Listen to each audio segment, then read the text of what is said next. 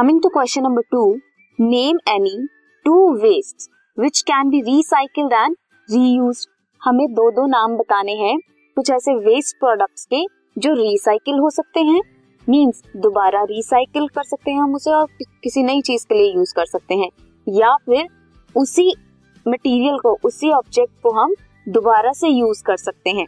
कौन कौन से हैं जो रिसाइकिल होकर किसी और चीज़ को हम बनाकर उसे रिसाइकिल करके दोबारा किसी और फॉर्म में यूज़ कर सके। That is paper and metal cap whereas reuse क्या क्या हो सकता है? रीयूज कर सकते हैं हम एम्प्टी ग्लास जार्स को या फिर जूट बैग्स को। So this is question number two this podcast is brought you by hubhopper शिक्षा अभियान अगर आपको ये पॉडकास्ट पसंद आया तो प्लीज़ लाइक शेयर और सब्सक्राइब करें और वीडियो क्लासेस के लिए शिक्षा अभियान के यूट्यूब चैनल पर जाएँ।